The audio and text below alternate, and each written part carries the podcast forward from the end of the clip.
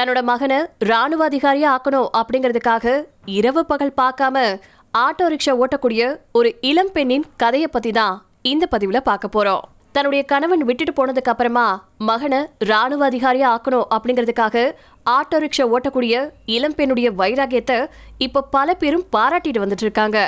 மத்திய பிரதேச மாநிலம் போபால் நகரத்துல இருக்கக்கூடிய முப்பத்தெட்டு வயதான ஜோதி அப்படிங்கிறவங்க ஆட்டோ ரிக்ஷா ஓட்டிட்டு வந்துட்டு இருக்காங்க. கணவன் பிரிஞ்சதுக்கு அப்புறமா தன்னுடைய மகனை காப்பாத்தணும் அப்படிங்கிறதுக்காக போராடி இருக்காங்க வறுமை அவங்கள துரத்த இந்த வேலையை செய்ய அவங்க முடிவெடுத்திருக்காங்க. அதுக்காக ஜோதி அவங்களுடைய நகைகளை வித்து இந்த ஆட்டோவை வாங்கியிருக்காங்க.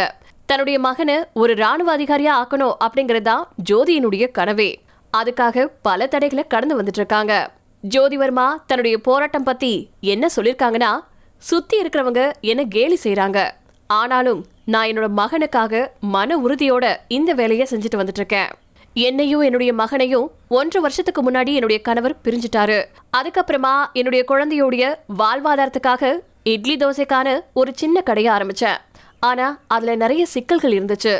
அதனாலதான் கடைசியா நான் ஆட்டோ ரிக்ஷாவை ஓட்ட ஆரம்பிச்சேன் அப்படின்னு ஜோதி சொல்லியிருக்காங்க. அவங்க தினமும் வான்விஹார் மற்றும் போபாலின் லேக் வியூ பகுதியில ரிக்ஷா ஓட்டிட்டு இருக்காங்க. என்னோட பதினோரு வயசு மகன் பள்ளி முடிஞ்சு வீட்டுக்கு வரும்போது இந்த ஆட்டோ ரிக்ஷாவிலேயே பாடம் சொல்லிக் கொடுப்பேன். இரவும் பகலும் உழைக்கிறேன்.